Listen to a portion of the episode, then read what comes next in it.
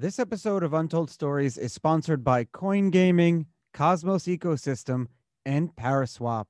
You'll hear more about them later on in this episode.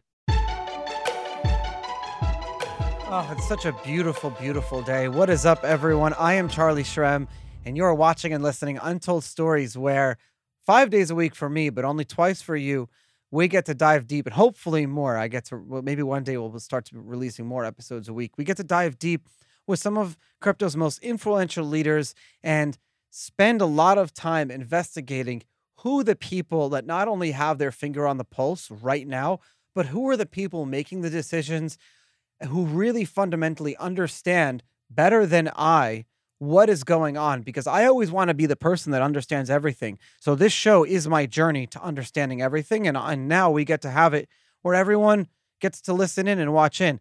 And to really understand where we're going, we need to understand where we came from and hopefully tell some fun stories along the way.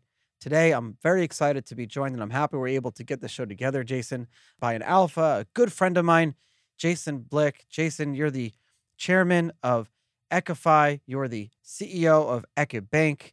Uh, you're also a qualified UK attorney, which I think they call a solicitor, right? Is that the? Di- and I actually don't really know the differences, but we'll talk about that later. And you went on to manage legal and compliance in over 90 countries for for Sun Microsystems.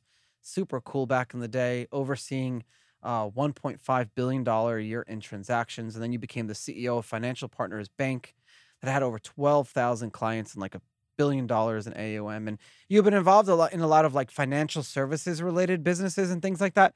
But it seems like from doing my research of your life, you've always like kind of like been on the cutting edge. So it's like a wave you're like on the top of that. You're like a surfer that never finishes surfing. You know, you're just kind of like riding that.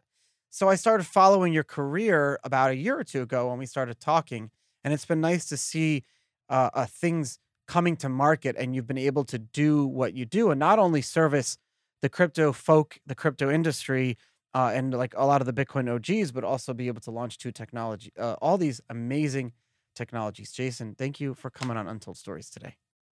Charlie, it's my pleasure. My only concern is I think you just aged me with that biography. Well, I can read like I can I can write a biography for someone and they could be 15 years old and make it sound like they're like 50. well, it's a pleasure to be on and uh, looking forward to talking a little bit about DeFi, a little bit about what we're doing, where we think the market's going, where the opportunities are. Uh, over to you. So let's. I want to actually understand a little bit about like the history of of financial institutions uh, in America and in Western Europe and largely like the rest of the world following. I want to understand something a little bit here because I've kind of like throw these metrics out on the show all the time. Realistically, traditionally, like crypto, forget pre Bitcoin, pre Bitcoin, and then taking the financial crisis of 2008 and then 2001 out of the picture, assuming that we've had decades of normal financial institution those years. If I'm keeping a million dollars at the bank or hundred thousand dollars at the bank or even a thousand dollars at the bank financial institution. What traditionally are normal run-of-the-mill banks doing with all of that money sitting there? And like how much money are financial institutions really making off of us? Assuming we do like we're like the average customer average balance with we do a few transactions a month write checks blah blah blah like, what is what are banks doing with that money traditionally before the crypto world? That's a great question. Today, um, there are about 134 trillion dollars sat in banking assets around the world. Wait, um, say that um, again. And so it's a, it's a big number. Uh, and what do they do with that money? What do they do with those deposits? Well, 134 trillion. You said right? That's crazy. 134 trillion dollars. Yeah, yeah. It's one of the largest industries in the world. And if you combine it with investments and derivatives, you're talking about 1.2 quad. It's incredible numbers. So, what are banks doing with this money? Well, traditionally, they lend it. That's how they make money. Of course, they make a little bit of money on FX and transfers, SWIFT, etc. But the real meat and potatoes is in lending. So, I put $10 into the bank, and the bank might lend eight of that across its existing network. And all of that's fantastic until there's a run on a bank, as we saw in 2008 and then we hit problems. So the centralization of banking and the changing nature of regulation and capital adequacy ratios over the years has um, resulted in a series of losses and a series of failures. So It remains an interesting, uh, necessary part of our lives, but you've really got to dig deep in terms of what the banks are doing with your money. And of course, whether there's been any previously missold products, are there any AML issues, um, KYC problems that may well, well haunt the bank as a whole, uh, and the kind of risk profile that they embrace. Hmm. So you have all this money coming in, and then we're trusting these financial institutions. And the only reason that we don't have to have more oversight is because there there is federal oversight, right, and state oversight with with banks and financial institutions and whatever countries we're talking about. There's some, so we we kind of like trust it, and then over the years we've had it time and time again. These banks make bad decisions, and between fractional reserve and things happen. They, I mean, we've heard the story so many times over, over and over and over again.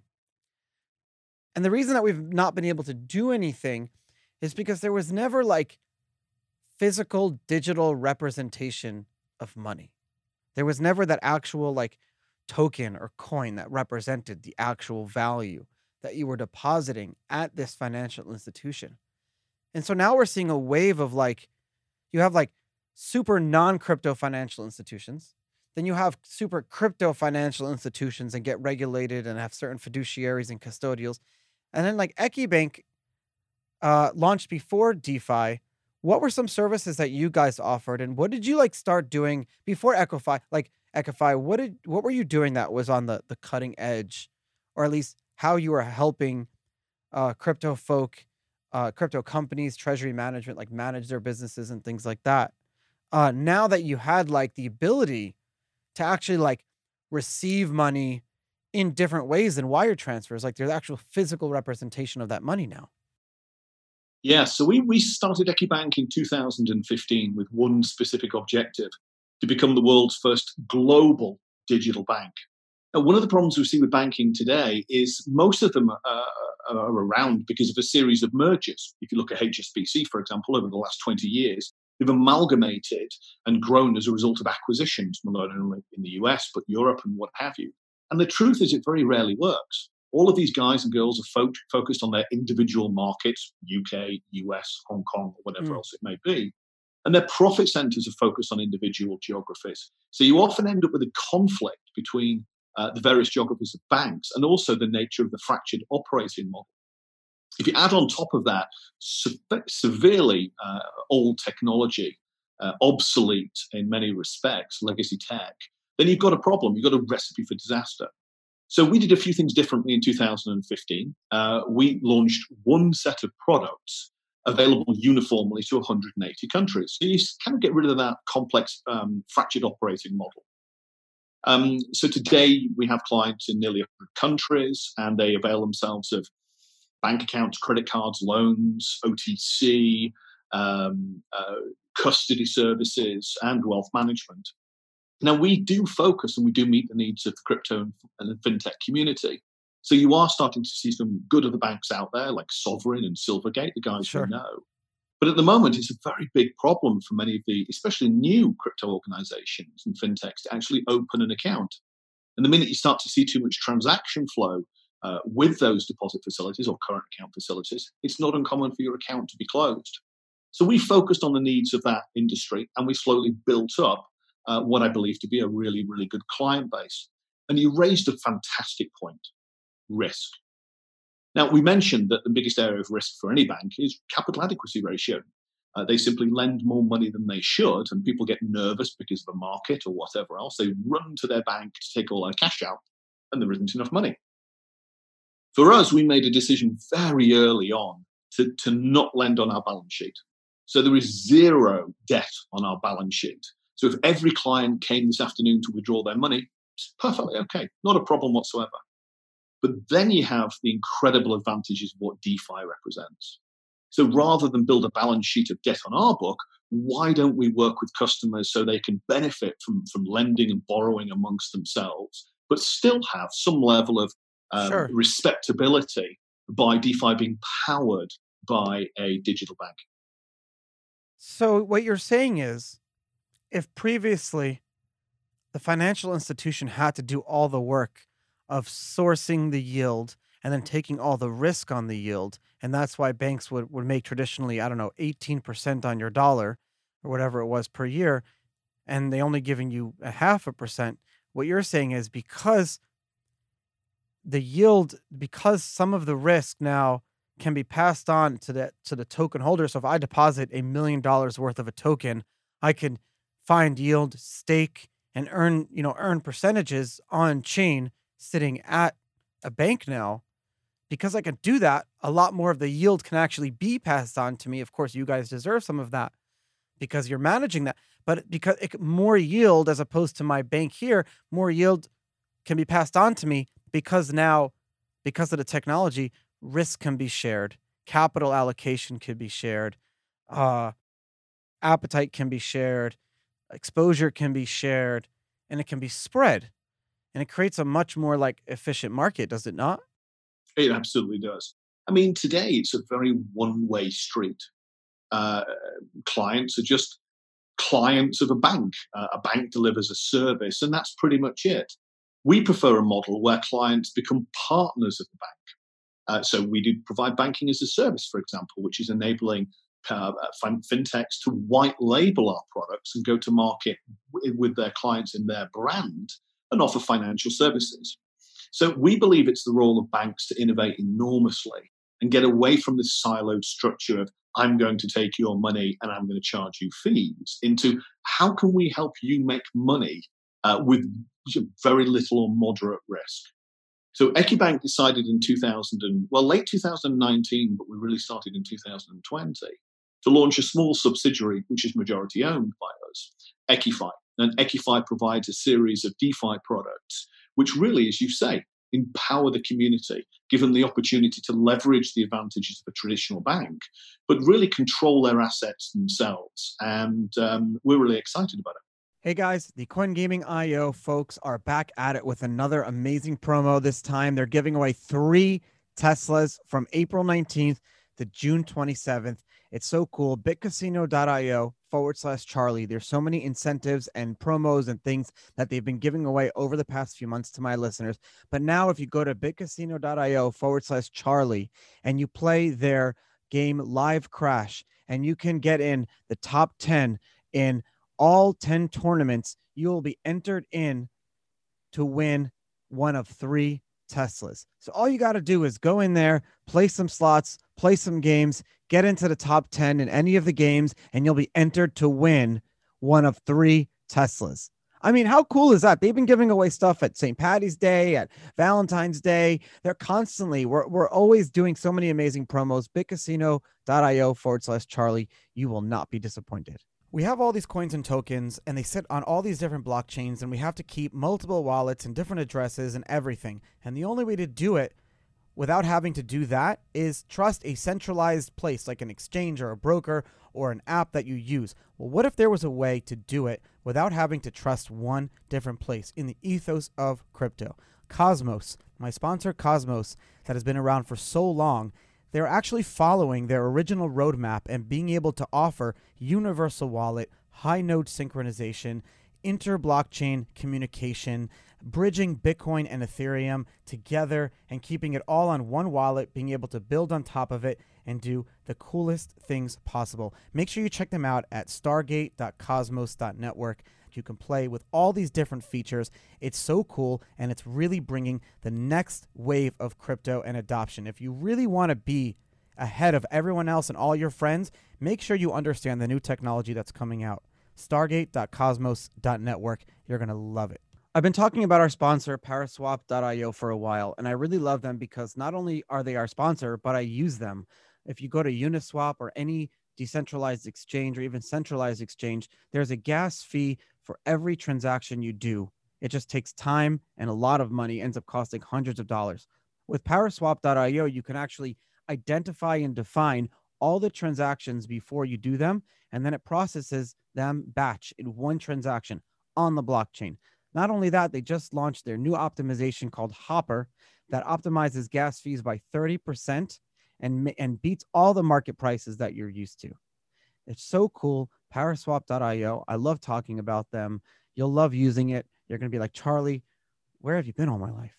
you know you're you're you're not just uprooting banking and i don't mean just you i mean kind of like this you're you're a market leader in this sub indus in this subsection of our overall crypto industry but there are competitors of you and there are others which is always a good thing it's always good to not just be the only one but you're definitely a market leader and i'm going to say this it's like you're not uprooting banking as so much to say as like you're taking bitcoin you're taking banking back to its original roots and if that's not the title of the show, then I'm firing my writers.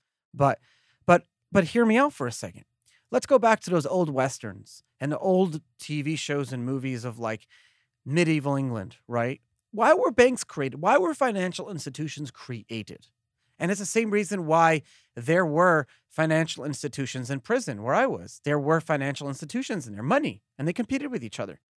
And the reason it's the same answer is because you had people who were coming with money that they were custodializing on their own. You know, in the old westerns and stuff, people would keep gold. They would bury silver and gold under their houses. This was before banks were like a norm. A norm.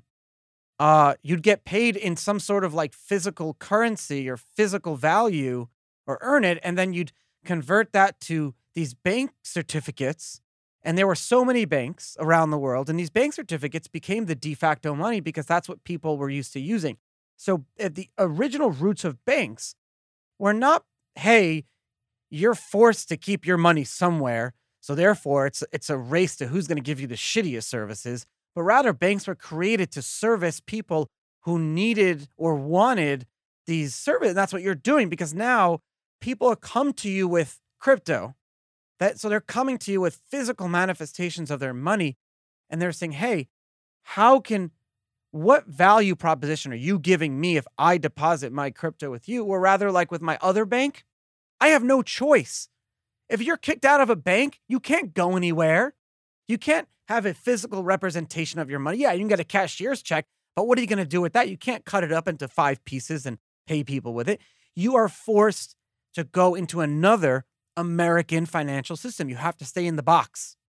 So, because you stay in the box, and because the FDIC controls that box, and the FDIC, if it was up to them, they'd only want three banks in the whole country. That's why they forced all these banks to amalgamate with each other back in 2009 and 2010. Now, because you created another alternative system, you are saying, hey, we can operate, we can provide amazing services, and we can give you better yields.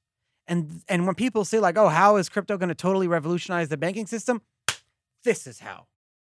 That's absolutely right. The truth is that what we're doing with Equify, I mean, we have four products with Equify: fixed rate product, fixed uh, a variable rate product. Uh, we have a yield aggregator, and we've got an interest rate swap product. Now, the truth is that really sophisticated banks are going to move into DeFi over the next two to three years. They have to evolve. They haven't yeah. changed in 500 years. How though? And that's absolutely 500 years. Can you imagine any other industry that hasn't changed in 500 years? And the, and the truth is that people are getting a bit nervous. Let's, let's use the US. 20% of the entire supply of the US dollar was printed last year. Yeah, it's crazy. How can you have that much faith in an industry, a factory that will just print out dollars all day and night? How can you not at some point get to a hyperinflation situation? And as you rightly say, at the moment, in most instances, the centralization of banks means that you're entirely captivated by them. You're entirely reliant on them. So this small little industry of DeFi, which today is tiny, it's 105 billion as of today. I mean, minute in relation to other financial services, is going to ta- start to take a major, major role in diversified financial products over the next three years. And if other banks are smart They'll take the risk off their balance sheet and they will give the opportunity to clients to be able to service their needs amongst themselves. Obviously, take a small margin on, on however you construct it, but you're taking risk from the bank. You are giving clients a bigger opportunity to secure yield, and you're providing an additional level of comfort because you haven't got much of that risk on your existing balance sheet. That's how you create trust. What else is going to what else is going to happen? Well, you know, banking itself is a big industry. We just referenced it, 134 trillion. It pales Holy in crap. significance when you're talking about derivatives and interest rate swaps. So the interest rate swap market is over $500 trillion. Do you not think that's an area that uh, the crypto community and the DeFi community should be tackling? I know we are. we are launching our um, uh, interest rate swap product in about two months' time. But what a market to tackle! Five hundred trillion. The market cap of all crypto, including Bitcoin, is like just at like two trillion dollars. Like people don't realize crypto just surpassed the market cap of Microsoft. Okay, so like just Microsoft. People don't say like why is the market cap significant? Well, one of the reasons it's a significant measure is because that's all of the money that would otherwise be somewhere else earning yield is now in crypto. So people believe that $2 trillion worth of people believe that they're better off keeping their money in this than they are in the legacy systems. That tells me that we're doing something right. Because what other industry is, is grassroots like that? Nothing. Oh, it's nothing. It's 1.3% of banking assets. So there's no question that we're going to see major drive. I mean, just look at the DeFi market 105 uh, billion. It sounds like a reasonable number. We've had 5,000% growth in market cap over the last year. We've had 19,000% growth in IPY in just one year. So, what are we going to be in five years? It's going to change everything as long as innovative banks get involved and support it. Now, obviously, there's, Equify is different from Equibank. There's an arm's length relationship. But the fact that we power that um, uh, DeFi community, power that DeFi organization, is a very unique way to present existing public markets yeah. with an opportunity to embrace DeFi in a way that they're familiar. So it's like you're giving you're you're giving the folks that are used to the normal like interface of of finance, but at the same time starting to create those services uh, and different products that that we want.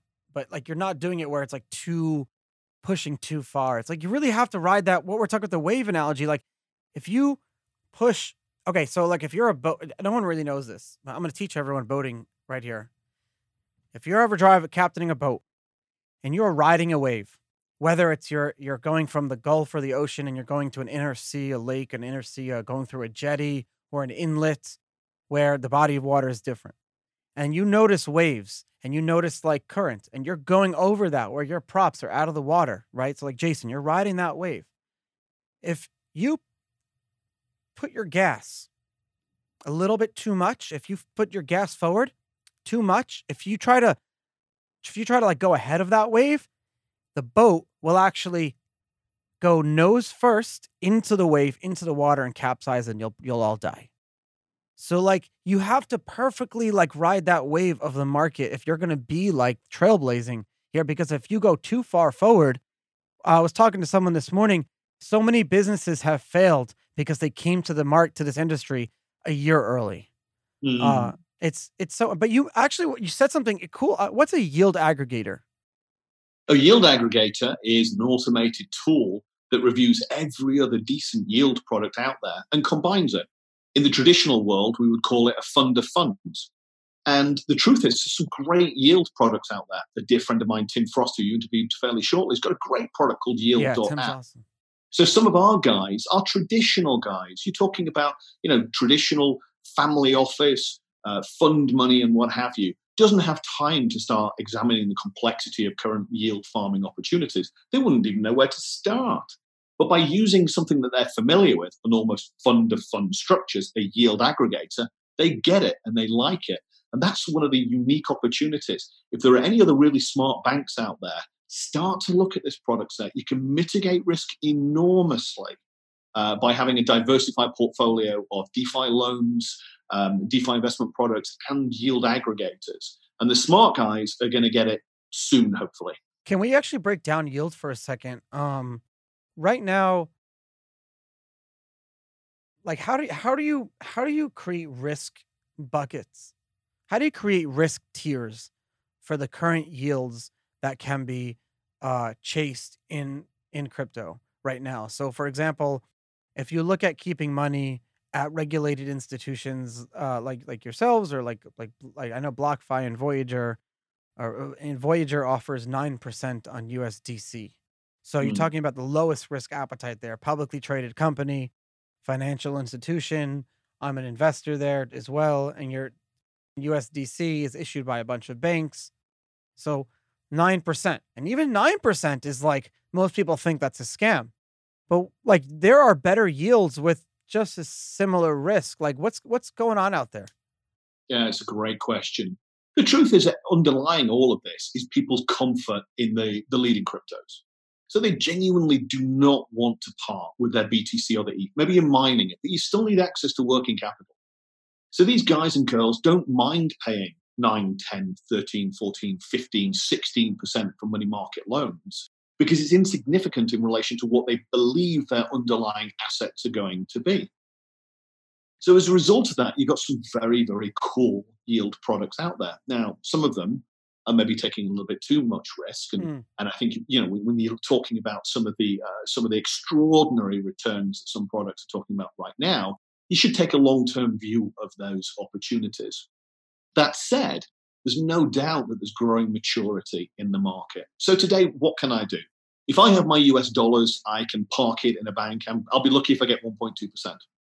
If I hold euros, I'm going to be having a negative interest rate. I mean, just Yeah. think about that for a second, Charlie. I put 100 euros into a bank in, in the UK or France or wherever else. And at the end of the first month, I've got 98 euros left. So, you know, how is that possible? How is that Crazy, reasonable? right?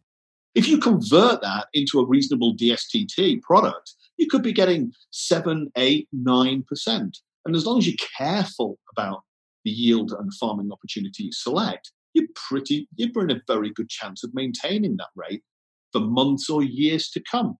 So you can imagine the opportunity for banks. For example, we're looking at the opportunity of providing fixed term deposits, but three, four, five percent. It's a way for traditional depositors to, to lodge US dollars and then for sophisticated banks to use that capital in a DeFi loan that is really secure. I mean, let's be honest. If you've got the collateral, you've got BTC, your loan to value is 70%, you can automate it with oracles the result of any collapse in the market. You've got plenty of opportunity uh, to ensure that you're not going to face a loss on that loan in a way that you could never achieve with an SME corporate loan or a mortgage or whatever else. Well, so, want- in, oddly enough, it de- it actually de-risks a financial institution. It does. It de-risks financial institution because you have now the ability to collateralize a liquid asset. But most people, if you're sitting on a million dollars worth of Bitcoin and you want to buy a half a million dollar house, someone like me, I'll tell you, well, hey, I have like bad credit, for example. That's, I guess what happens when you go to prison for a few years. And I want to buy a house. I can't get a mortgage, but I can get a home equity line of credit if I already own the house. So could you see products where like you're lending against Bitcoin for a certain amount of time and then moving that collateralization to like another asset? Because Oh. then like I could see a huge amount of products there, but I don't I don't see people do it. I think the long term is long term lending. Like most businesses and people want to borrow for like long term periods of time, not short term, just like interest only loans. Because that only services a certain clientele. My brother in law, for example, let's just say he owned a Bitcoin. He makes a certain amount of money, but he owns a Bitcoin and he wants to buy a house. Getting a mortgage on a house for a for a, for someone who's like uh, they're employed on their own, they're self-employed, running their own business, very difficult. You need five years of tax returns. But why? You're taking a mortgage on a house that has that value, even 50% LTV. Like, why not create like co-hybrid collateralization or something like that? I could see. Uh, I know that there are other banks listening to this too, and hopefully they're doing something like that too. But I hope you guys or other people can do like like what you're talking about, like creating products that that hybrid cater to crypto, but also to non-crypto folk, and using them to get crypto folk to non-crypto into into this industry, like loving a Bitcoin and stuff like that.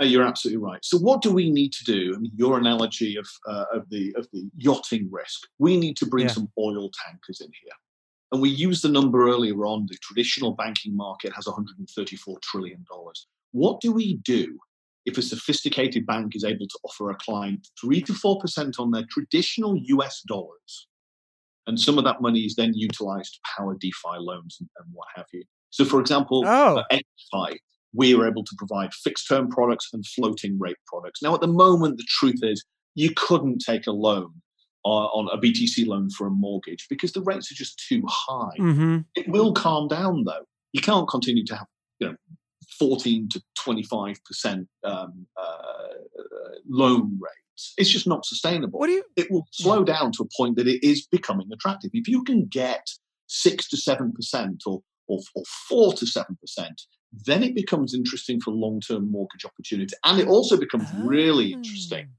For commercial loans and business loans, trade finance, etc. And that's where it's going to go. So you're saying that right now, because it's so volatile, that the rates are higher, it's not good for those longer term term fixed products.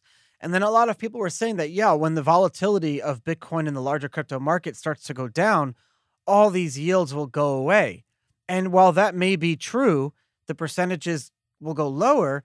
You're saying that actually, when the percentages go lower, it opens up the market to a whole different segment. Know, That's absolutely. brilliant. Freaking brilliant. how much how much of that 134 trillion dollars would move into a bank that's able to offer them 3.5 percent? So today, as we mentioned, well, why can't they go now and get 9%? Absolutely. Well, it's, the truth is that banks are very, very uncomfortable. Uh, and they are so Yeah. um, terrified about losing their position as a centralized entity. Plus, obviously, most regulators have no idea what's going in that space. But there's no question that over the next two to three years, very sophisticated banks are going to say, hang on, we can take risk off our balance sheet and we can provide some very, very cool fixed term products. 90 day product providing 4%, 5%, a year product providing, you know, 5%. Wow. Clients are going to love that. And that's the only way you can differentiate yourself from competing entities. So those that get there are going to clean up and directly pump in an enormous amount of money into DeFi. So you'll see it going from 105 billion to 300 to 400 to a trillion within uh, within just a couple of years. Most of us are largely familiar with how with with why the financial uh you know like really what bitcoin came out of was the, the great financial crisis in the world of, in 2008 like most of us living today lived through that and and had some uh, exposure to it. And like to, to just to dumb it down in, in one sentence all you know if you take mortgages and you rate them by their ability to to be percent what what is thought their ability to pay back versus their inability to pay back and you rate them from like a 1 to being a shitty mortgage and a 10 from being like the guy that's got 100% paid back. If we look at what happened back then all these like really shitty ones were being bunched up together with some good ones and then packaged together as individual products. If that were to happen today but it was done on top of a blockchain or as i heard this morning at the coffee shop someone said yeah i built an nft and it was it got chained. I kind of like that. Instead of saying on chain it got chained. So if these if if like all the products and all mortgages were chained representate represented on a blockchain in 2007 do you think that could have prevented 2008 2009 from happening Absolutely. And why? There's four reasons why it could have been avoided. First, a lot of people were taking massive risk with your money. Bad, bad, bad products. So it was prone to human error and, frankly, fraud.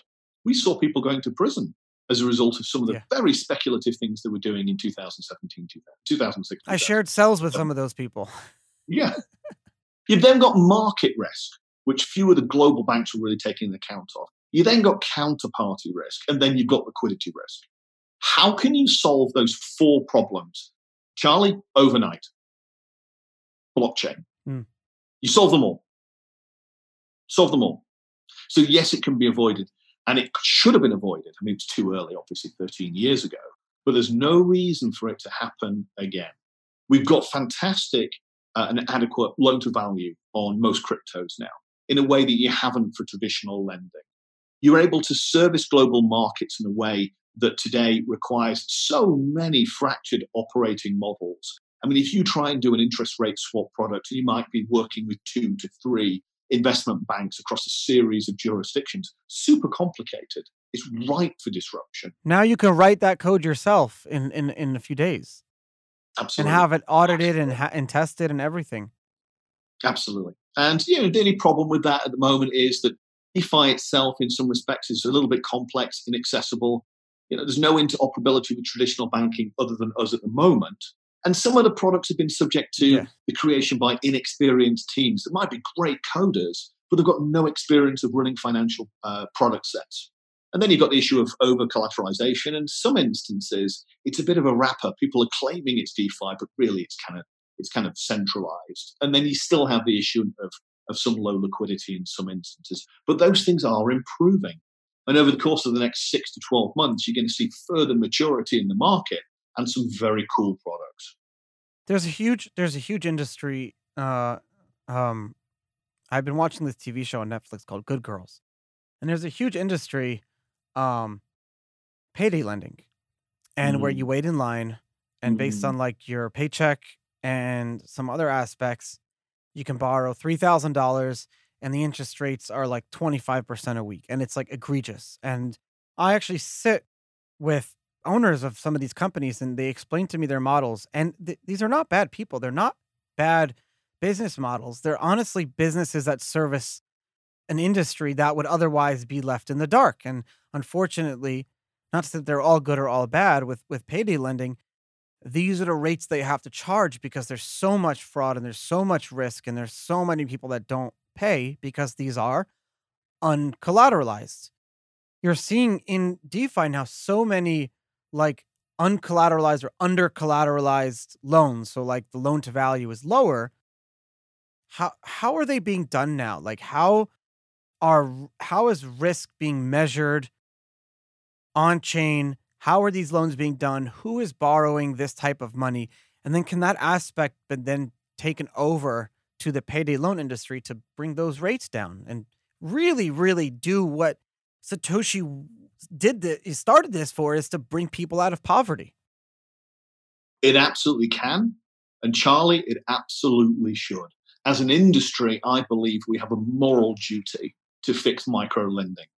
It's you can't sit there and justify charging a hardworking, Yeah. uh, part-time mother of three, a part-time worker with a mother of three. You can't charge that that lady 25% a week and look in the mirror. In my opinion, in my opinion.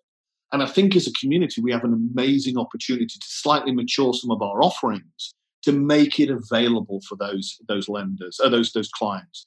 For example, you know there are some great organisations that are doing uh, floating rate products today. Compound, Nexo, BlockFi are doing. Uh, BlockFi obviously is, is, um, is doing some of the stuff. Celsius is doing nice work on fixed term, but there's nothing to prevent us from looking at how we can utilize those, especially floating rate products, um, to uh, to adapt to a micro lending strategy. Uh, and I think we will. I think we should, and I think we will. It'll take a little bit of time. People are still finding their feet in terms of LTVs in this space, and also finding ways to make it more accessible for people that are currently taking pay- payday loans. The average person taking a payday loan today would have no idea how to access these lending facilities. So let's make it simple. Let's make it easier. And I genuinely believe we have a moral obligation to do it. I agree. Jason Jason Blick, thank you so much for taking the time coming on Untold Stories today. Uh I really I really appreciate like that that moral obligation part because like I believe that so much. It's sometimes uh I have a hard time like putting that into words. But you're right. Like I feel like being in this industry, we all have a moral obligation to to those who haven't seen the light. That sounds like a religion, right? But those who haven't seen the light, like I feel like I have a duty to constantly be be preaching the word of Satoshi. God, it sounds like a religion. But I don't know how else to describe it. But you're right. And thank you so much for taking the time. I know you're busy. You guys have so many clients and and been servicing us. Thank you for for doing that and, and I appreciate you taking the time and coming on the show today. Thank you, Charlie. It's always an absolute pleasure.